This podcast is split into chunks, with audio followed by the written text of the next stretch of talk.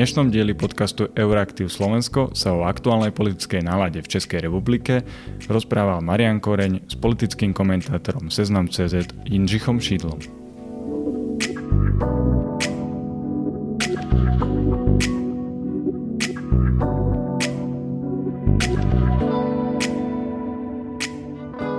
Tom, či majú požiadavky ulice šancu na úspech a ako protesty ovplyvňa ďalšie politické dianie v Česku, sa budeme rozprávať s českým novinárom a politickým komentátorom Jindřichom Šídlom.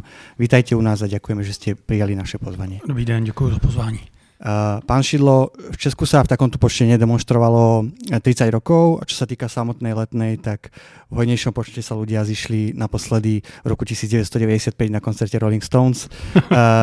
2003 eh, byl tak na letné koncerte Rolling Stones, takže eh, tam možná bylo i víc. No.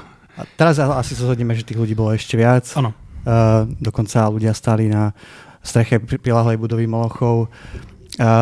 Vás prekvapilo, že sa, že sa to, tie zhromaždenia zmenili na tak obrovský občanský protest? Musím říct, že trochu ano, že jsem si myslel, že mm, na začátku, když ty protesty vypukly po eh, oznámení, že Marie Benešová bude ministrní spravedlnosti, tak jsem nějaké protesty čekal, protože loni už se protestovalo proti těm věcem ve sněmovně, které se děly, ale že to skončí čtvrt, milionů, čtvrt milionem lidí na letné jsem skutečně nečekal. To je, jako musím říct, eh, jakkoliv k těm demonstracím člověk může mít řadu obsahových výhrad, abych tak řekl, tak to je jako obdivuhodný úspěch těch eh, mladých mužů, kteří to svolávají. Vy ste už teraz spomenuli, že asi tým hlavným spúšťačom bolo menovanie ministerky spravodlivosti, ale mm, Andrej Babiš je vlastne súčasťou vlády exekutívy už druhý, druhé volebné obdobie a aj v minulosti boli rôzne kauzy, ale už aj v tomto volebnom eh, období sa tomu nevyhol. Eh, bola tu taká neuveriteľná kauza o, o výlete jeho syna na Krym časti, veľkej časti českej spoločnosti vadí už len samotná eh, podpora vlády zo strany komunistov.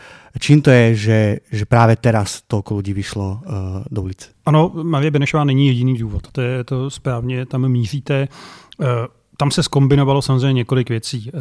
Benešová tím pádem se znovu připomněl fakt, že máme v čele vlády trestně stíhaného politika. To jsme tedy skutečně, jsme taky v Česku zvyklí na ledacos, ale na tohle ještě ne.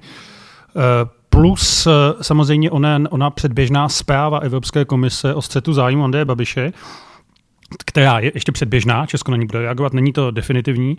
Nicméně je to dost ksi alarmující a pro Andreje Babiše to jako rozhodně není dobrá zpráva. Plus samozřejmě pro tu část veřejnosti, která stojí proti Andrejovi Babišovi, a já si myslím, že je menšinová teď. Že, že, že přece jenom ta, ta většina ve společenská je vyjádřitelná Eh, prezidentem eh, Zemanem a předsedou vlády Babišem. Tak to prostě je. Tak ale tahle ta část veřejnosti, která stojí dlouhodobě proti téhleté eh, alianci, je právě znepokojena tou aliancí, že jak si pro řekněme, tu liberálnější část české veřejnosti je spojení Babiše se Zemanem vlastně spojení jejich zlých snů. Na jedné straně agresivní, prostě česko táhnoucí směrem někam na východ, arrogantní Zeman a spolu s ním vlastně asi stejně arrogantní Babiš, který je ještě retoricky, řekněme, hodně pro unijní, nicméně je to bývalý agent STB, eh, je to je trestně stíhaný, jo? tak tahle ta kombinace dohromady těchto těch dvou a, a, a to, že ta část společnosti, která teď protestuje už asi 6 let, musí snášet jenom porážky. ve všech druzích voleb. No a teď je prostě se ta frustrace jak se vyvalila, vyvalila na povrch eh, v takovémhle množství. Jinak to, že někde pod povrchem je po celou tu dobu, je pravda taky. A vy ste to už teda povedali, že, že tá situácia, že premiérom je trestne stíhaný človek, uh, nie je úplne štandardná. Uh, ja som si pozeral váš rozhovor pre Denní gen, myslím, že to bolo ešte pred prezidentskými, českými prezidentskými voľbami a vy ste hovorili, hovorili že si vôbec neviete predstaviť, že to nie je možné, aby takáto situácia nastala, že, že je premiérom. A um, vlastne máme 1,5 roka už uh, pri moci je Andrej Babiš. Čím si to vysvetľujete, že, že, že takáto situácia stále je, alebo pretrváva?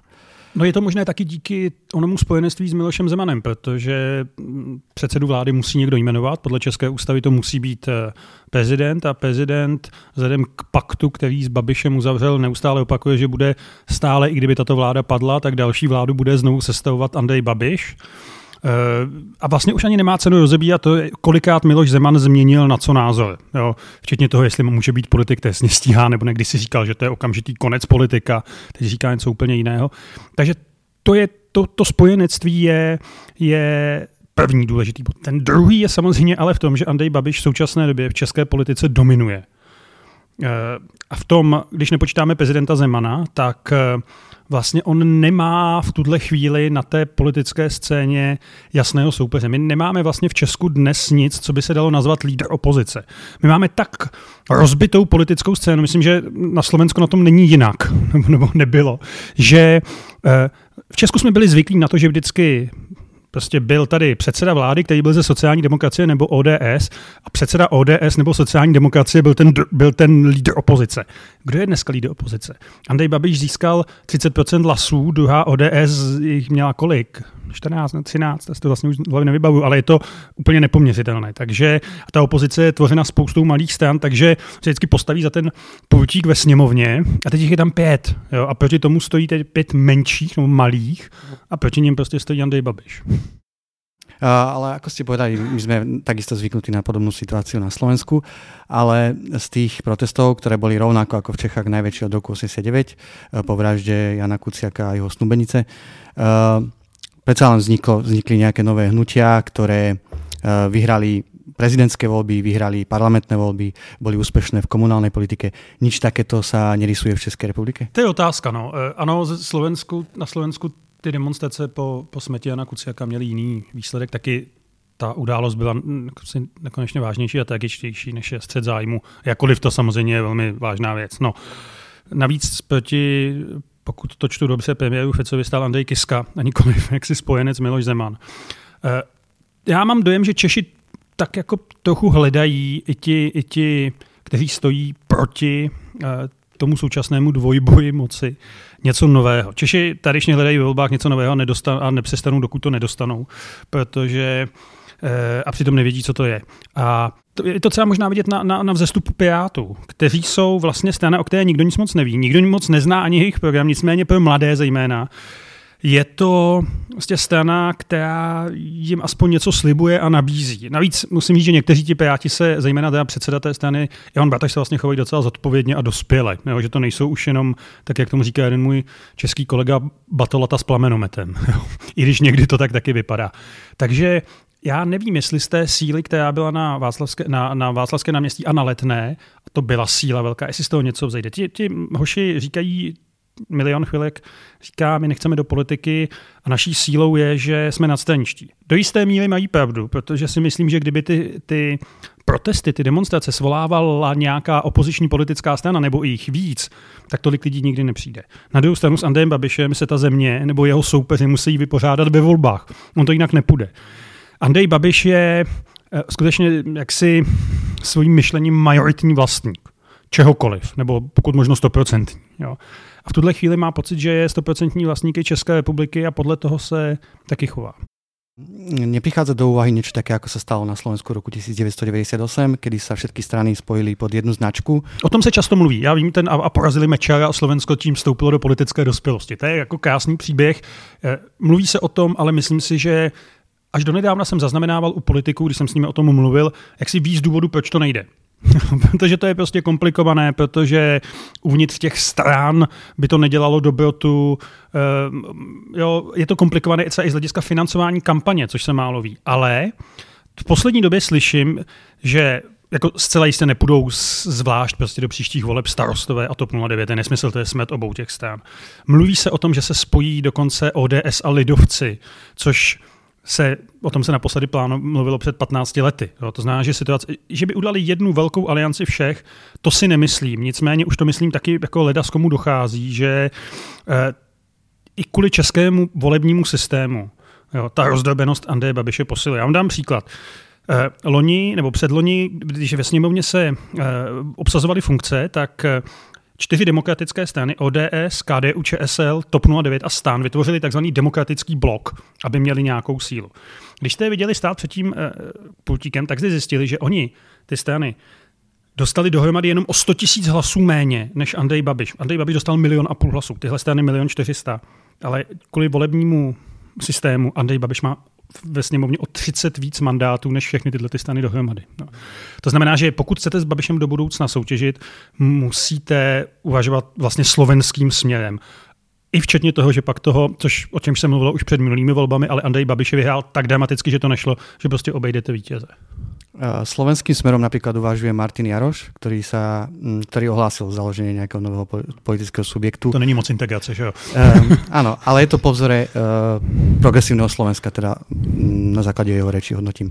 Uh, má niečo takéto nejaký nový subjekt šancu na úspech? Pretože na Slovensku hodnotí na základe Slovenska, progresívne Slovensko uh, spolu vyrastlo pomerne za veľmi krátky čas. Ano, myslím, že to v Česku bude něco těžší. Já, jako já, by, já bych tam nějakou poptávku i, i cítil, ale nevím, jestli dokáže vygenerovat vlastně takovou sílu, jako je progresivní Slovensko plus ta nová Kisková strana. To přece jenom jako Češi jsou v tom, v těm, tom volebním chování, i když už to asi taky není pravda, po tom, co jsme zažili při těch minulých volbách, vždycky bývali jako trochu jaksi konzervativnější v tom, co volí. Jo. Teď ta scéna je úplně si krajina po bitvě. Na jedné straně tedy máte to ano, nalevo, protože to je prostě strana důchodců a, a méně, méně eh, to, to už je skutečně, to neříkám, to, prosím, ať to nezní nějak jako, že se tomu vysmívám, nebo, jo, ale, ale to tak je. Základem elektorátu ano, jsou důchodci, je to prostě levicová strana, která rozdává peníze, nebo aspoň slibuje. A na té druhé straně toho liberálního Česka nic takového není. Jsou to Piráti, jasně ODS, a zase, dohromady to má skoro stejně hlasu jako Andrej Babiš, ale Jo, těžko říct, co s tím. Další jako velká věc je, co bude se sociálními demokraty, kteří úspěšně pracují na své sebevraždě každým dnem. A samozřejmě eh, my jsme asi 15 let měli tu velkou výhodu, že jsme neměli jaksi takovou tu ultrapravici ve sněmovně po konci sládka. Nicméně Tomio Okamura dneska tam zamířil a on těch obávám se 8, 9, možná 10% udělá. To je, kdyby to nevěděli posluchači na Slovensku, takový kotleba light. A teraz ste hovorili, že eh, Andrej Babiš ten elektorát Andreja Babiša je, je skôr starší v súčasnosti, uh, čiže dochádza k nějakému generačnému stretu aj? Já se toho trochu, trochu obávám, ale jako těch rovin, na, nímž, na níž dneska dochází v střetu v Česku je hodně. Jo.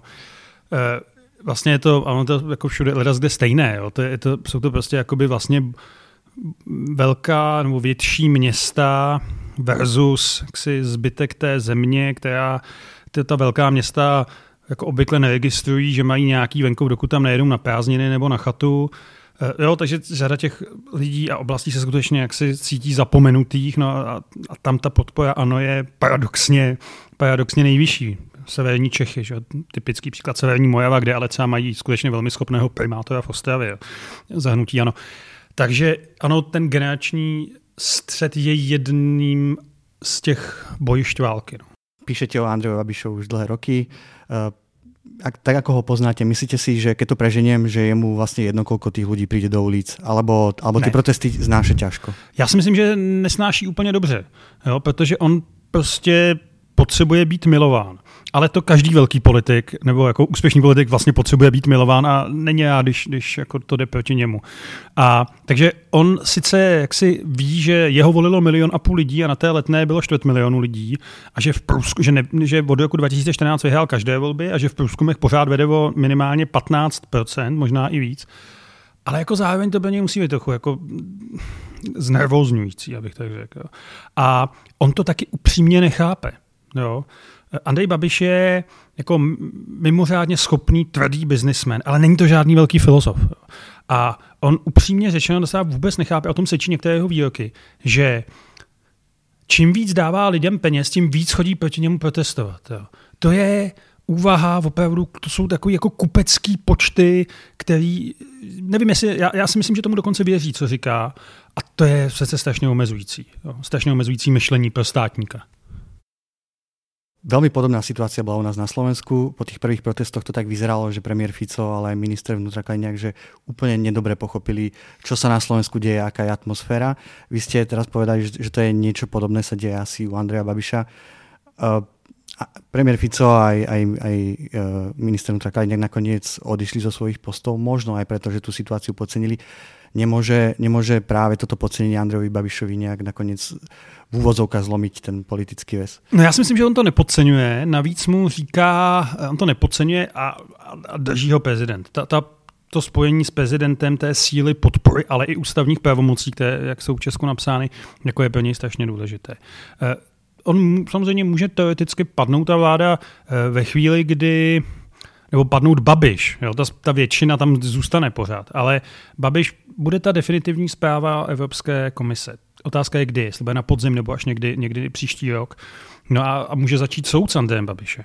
Teoreticky. Jo. Ten případ je velmi složitý a já vždycky říkám, že Andrej Babiš je nevinný a že ten případ je složitý a těžko říct, jestli bude odsouzen.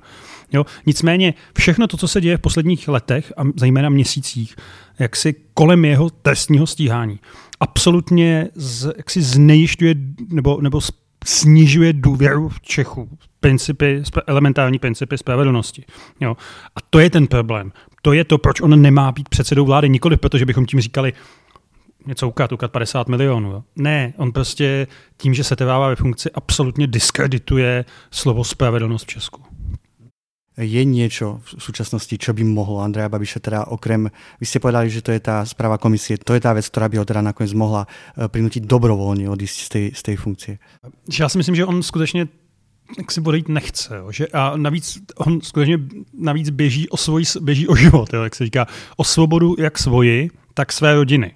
Jo. Tam se říká, po Praze můžete slyšet spoustu jako příběhů, jak to skončí, že kdyby už to skutečně mělo jít k soudu, tak eh, odstoupí prezident Zeman a uh, Andrej Babiš se nechá zvolit eh, prezidentem, čímž bude mít jako vystajáno, tak, což jsou fámy, které se nikdy nepotvrdily, ale Eh, jako Andrej Babiš je teď možná jako tak začatý, nebo teď se zná tak zaťal podle toho, co dneska jsme viděli ve sněmovně, že si, že si vlastně si nemyslím, že, že ho něco nutí odejít. On tu většinu ve sněmovně nějakým způsobem vždycky složí a e, jako sílu na to zatím má. No. Dobrovoľne nechce odísť. Je vôbec a technicky nejaká možnosť, že odíde nedobrovoľne? Ne. By musel, tak podívejte, kdy můžete odejít? Když prohráváte volby, to se nestane hned tak, no respektive žádné volby teď ani v Česku nebudou, než budou krajské za rok a půl a ty jsou v podstatě druhořadé. Potom, když vás tomu donutí vaše vlastní strana, což se v Česku několikrát stalo, že byli donuceni předsedové vlád odejít, třeba sociální demokraté, tak v tom byli mistři, Jenomže to, je, to mluvíme o politické straně. Andrej Babiš nemá politickou stranu, on má politický vehikl, který mu patří, kterému rozhoduje všechno úplně. A ti, co tam měli nějaký vlastní rozum a hlavu, tak ti už tam dávno nejsou. Takže to taky úplně nehrozí. No, soud, eh, pokud začne, tak bude trvat dost dlouho. Rozhodně nepadne to definitivní rozhodnutí během tohohle volebního období, během toho dvou, těch dvou a půl let, co nám zbývají, nebo skoro dvou. No, tak eh, vlastně jako nedobrovolně taková síla není. No. Nemůže vzniknout nová vláda na tom rovnakom pôdorí se s novým premiérem? To říká opozice. Vy jste vyhráli volby, Andrej Babiš vyhrál volby, vládněte v této sestavě, ale ať je předsedou vlády někdo jiný. Jako občas se objeví nějaká jména a to, to všechno musí, by musel rozhodnout jenom Andrej Babiš. Jo? Tam to je jediný člověk, který v tom hnutí rozhoduje. Není tak, že by teď za ním přišlo pět místo předsedů a řeklo mu, Andrej, zničíš nás do příštích voleb. A pýtam sa aj preto, že kebyže príde tá záverečná správa z komisie, uh, povie, že je tam stred záujmov, uh, to by vlastne ohrozilo aj jeho biznis. A vlastne takýto krok, krok by možno pre neho bolo nejaké riešenie, pretože pokiaľ on zostane ako premiér, tak to môže znamenať škrty, dotácie, či už tých predošlých, teda možno nejaké vrátenie peňazí, ale aj v tom ďalšom období. To je sice možné, ale na to je trochu bezo ještě. No, to je, na to bych počkal, až ta zpráva opravdu, opravdu přijde. Eh, byť eh, někteří politici v Česku říkají, že ona ta závěrečná zpráva nemůže vypadat o moc jinak, než vypadá ten předběžný, ten předběžný draft. Jo. Takže tak eh, tohle možná vlastně to, co říkáte, má jistou logiku, ale on to dilema jestli má dělat politiku, nebo jestli má s tím mít dál svůj biznis, jako řeší 6 let a vlastně je zjevné, že on ten biznis taky nechce pustit. Mimochodem, ono taky je těžké prodat Agrofert. Jo, to je, to je firma, která možná stojí 100 miliard korun nebo jo, kolik, takže proto najít jako možná víc mnohem, proto najít kupce by taky nebylo tak úplně jednoduché. No. A, a Andrej, Babiš se ještě, Andrej Babišovi se z té politiky ještě nechce, protože přece jenom proč do té politiky šel, mimo jiné kvůli stabilitě svého biznesu. Mhm. Jednou z požiadaviek uh, hnutí Milión chvíľek pre demokracii je aj rezignácia ministerky spravodlivosti Marie Benešovej. Uh, kto je Maria Benešová a prečo je uh, ona tým terčom uh, tých protestov? No naprosto zaslouženě. Marie Benešová Dobře, že se ptáte dnes. Marie Benešová dnes v České sněmovně řekla slova, která jsem tam nikdy neslyšel, to tam chodím skoro 30 let. Řekla svým kritikům, řadu z vás znám z odposlechů to je prostě tak skandální výrok, že každé normální zemi by musela odejít během deseti minut. Co to je za vyhrožování, za pomlouvání? To je Marie Benešová v kostce. Marie Benešová je bývalá nejvyšší státní zástupkyně z doby vlády Miloše Zemana, před 20 lety byla jmenovaná což byla velmi temná doba. Sice se nemůžeme měřit se Slovenskem z roky 94 až 98, nicméně u nás pak v letech 98 až 2002 v době opoziční smlouvy jsme se tomu lehce začali blížit. Tehdy byli likvidováni zcela vykonstruovanými případy nepohodlní policisté, zpravodajci, na úřad vlády docházeli k pojat, šéf pojatci Miloše Zemana, lidé přímo napojení, nebo co napojení, přímo řídící organizovaný zločin a tam sedla nejvyšší státní zástupkyně Marie Benešová, která na to všechno dohlížela. Je to dlouholetá spojenkyně, velmi blízká přítelkyně prezidenta Zemana. Takže odtud prostě jsou ty pochybnosti o ní. Ona sice v půlce minulého desetiletí měla takový soudní spor s částí českých, české justice, kdy mluvila o justiční mafii a během toho soudu se jí tak trochu fandila, ale to byly prohnilí proti prohnilým, upozorňuji. Takže je to prostě blízká spojenkyně prezidenta Zemana a proto ještě by to možná Ledazdo unesl, ale to, že její příchod byl oznámen v den, kdy policie řekla, že chce obžalovat předsedu vlády a on vymění ministra spravedlnosti, no tak v tom lze těm demonstrantům rozumět. Jakkoliv zase je pravda, že v normální ústavní demokracii prostě předseda vlády musí mít právo vybírat si své ministry a zodpovídat za ně, ale to už neplatí v Česku, protože předseda vlády eh, dal návrh na odvolání ministra kultury a prezident ho měsíc ten návrh někde suší pod stolem a eh, v podstatě ponižuje sociální demokraty, takže mluvím vlastně o minulosti. Je teda Maria Benešová reálnou hrozbou pro nezávislost soudnictva a právní štát v Česku jako taký? Spíš jako symbol atmosféry. Ona jako představa, že minister spravedlnosti, ministrně spravedlnosti někoho vysekat, v tomto případě předsedu vlády z jeho problému, je příliš divoká. V Česku my máme trochu jiný systém než vy, co se týče veřejné žaloby. Máme státní zastupitelství, je součást výkonné moci z ústavy a nejvyššího státního zástupce může odvolat vláda, jak říkal s oblibou Pavel Zema, nejvyšší státní zástupce, můj mandát trvá do příští středy, protože zasedá vláda. a nicméně, jak Marie Benešová, tak, tak premiér Babiš slíbili, že Zemana neodvolají, míněn tedy nejvyšší státní zástupce Zeman. Slíbili, že ho neodvolají.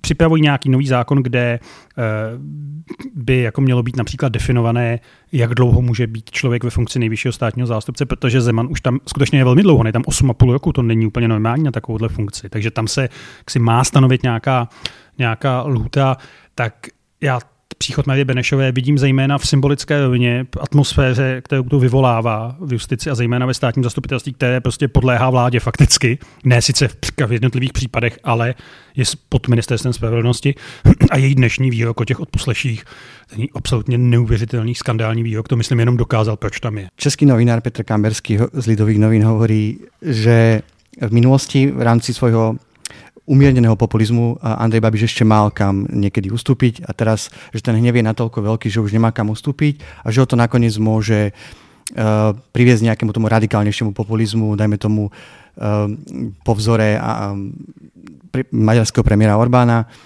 a že by možno sa mohol uchyliť aj k nejakej väčšej kritike Európskej únie. Je toto podľa vás um, možné? Tak když to říkají přední novináři Babišova denníku, tak asi ano, tak asi o tom něco slyšeli. Eh, ale hovorí to aj Transparency International, že, že no. hrozí, že se Česko přiblíží té maďarské cestě. Dobře, eh, takhle, je, co, co je to maďarská cesta? Jakoby větší národní populismus. U Babiše je dost složité být nacionalista. Jako jednak kvůli jeho původu, ono to v Česku tak úplně nefunguje jako například v Maďarsku, byť, byť eh, jako občas ty vášně tam propuknou. Takže jako i když možné je všechno. Jako jak správně říkal Andrej Babiš, koho jste si zvolili? Já jsem Slovák, bývalý komunista, stará struktura a vy jste ze mě udali předsedu vlády a má pravdu. Ale eh, myslím si, že Andrej Babiš, byť, by si, byť si myslím, že by to chtěl, tak on nemá sílu měnit český systém příliš, českou demokracii. On je skutečně velmi robustní a má spoustu pojistek a on nemá ani se Zemanem sílu na to, aby ji demontoval. Senát, ústavní soud, všechno tohle jsou věci, které fakt fungují a které jsou velmi robustní.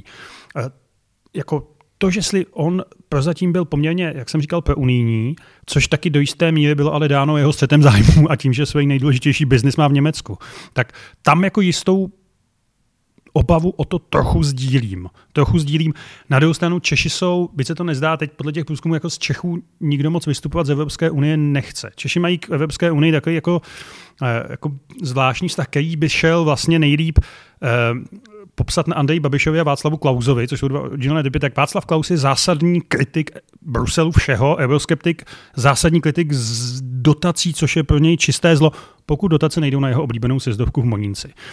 A Andrej Babiš je přesně druhá, ta, který ten neříká, že zlo, dotace jsou zlo, ten říká, a s ním spousta Čechů souhlasí, dejte nám ty dotace a vůbec se nestajte o to, co my s nimi děláme. My nejlíp víme, jak to, jak to zařídit. No, v případě Čapího hnízda vidíme, vidíme, eh, jak to je. Ale uh, taky mimochodem, že jo, třeba poslanci, které Babiš vyslal do Evropského parlamentu, ty dámy, dámy Charanzová, Dlabajová, to jsou velké eurooptimističky, to je ještě slabý výraz. To, to jsou ženy, které prostě žijí, pan Ježek. Eh, ano, ty už jsou v nemilosti, ale, ale to jsou prostě ženy, které žijí v Bruselu spoustu let, které prostě žijí s tou Evropskou unii, takže to není úplně žádný hardcore. Byť to hnutí je velké a široké, takže tam můžete slyšet leda z jaké hlasy, ale s, já, já doufám, že si je aspoň v tomhle Andrej Babiš vědom své zodpovědnosti za tu zem. Já jsem akože, jak jsem ho prirovnával teda Gorbánovi, tak skôr eh, v té retorické rovině, protože on je krátko po zverejní toho auditu hovoril, že to je pochybný útok na suverenitu České republiky zo strany Európskej komisie, dneska napríklad aj v súvislosti s, s, tým, s tým vyjadrovaním dôvery hovorí o, o nejakej destabilizácii krajiny.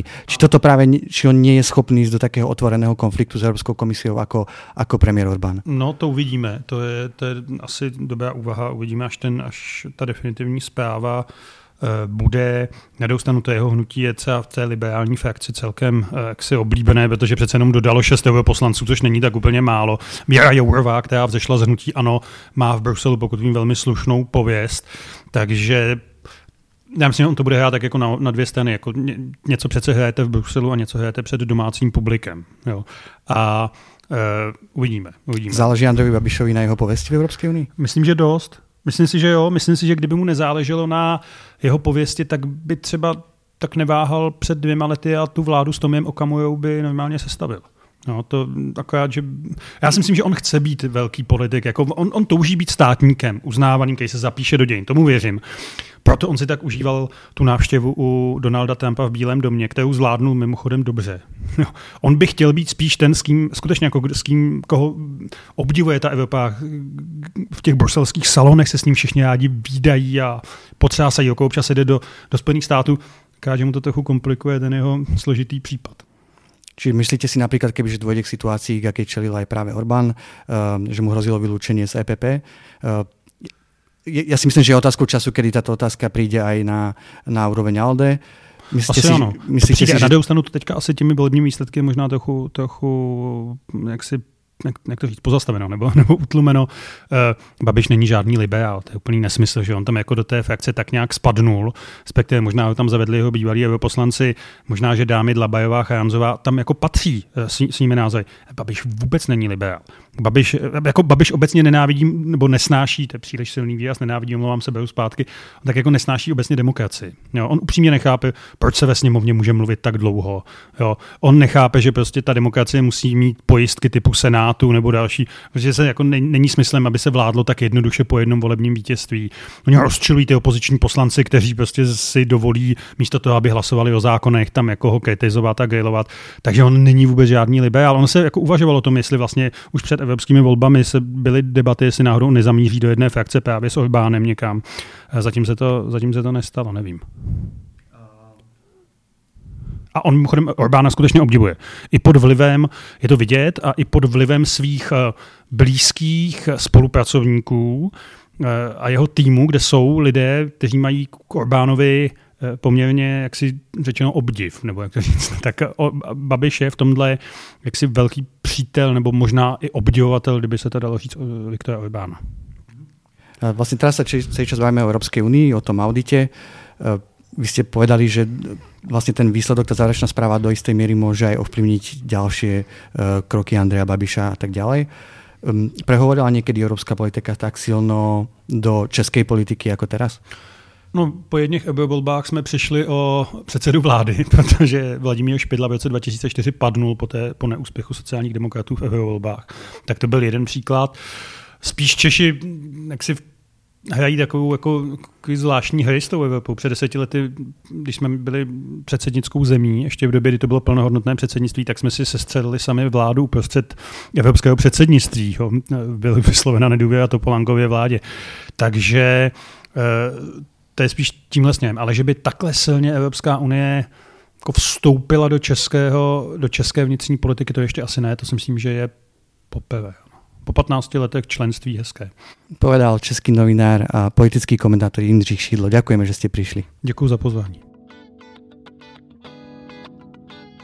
Ďalšie naše podcasty nájdete na stránke www.euraktiv.sk lomka podcasty dennom newsletteri nášho portálu alebo si ich môžete vypočuť vo vašich podcastových aplikáciách. Ak sa vám náš podcast páčil, zdieľajte ho s priateľmi a nezabudnite ho hodnotiť. V tomto dieli spolupracovali Marian Koreň a Štefan Bako.